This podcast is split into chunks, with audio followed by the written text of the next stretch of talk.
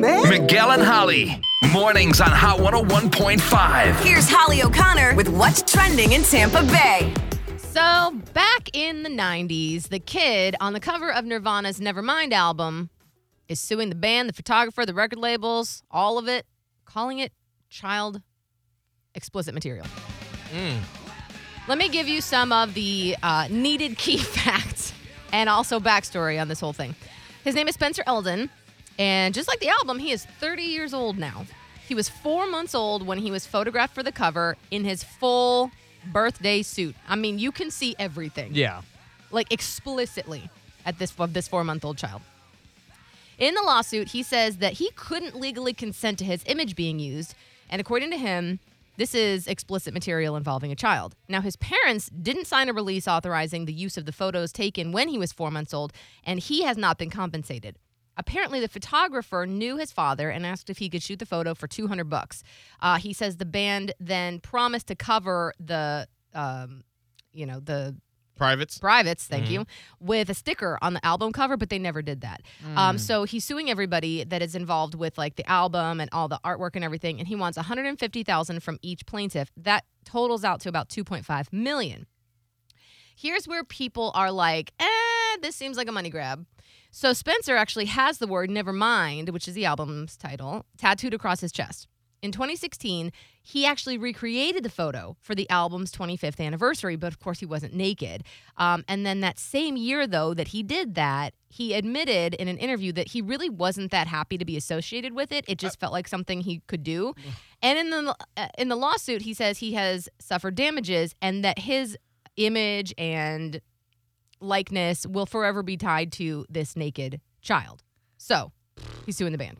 So Tough. here's well, to me, it's not tough. Like, yes, you should be compensated for being used as a model, Mhm. but it would be one thing if he came out of the shadows and he said, you know what? I've been living with this for a long time. I don't like it. I'm uncomfortable with it.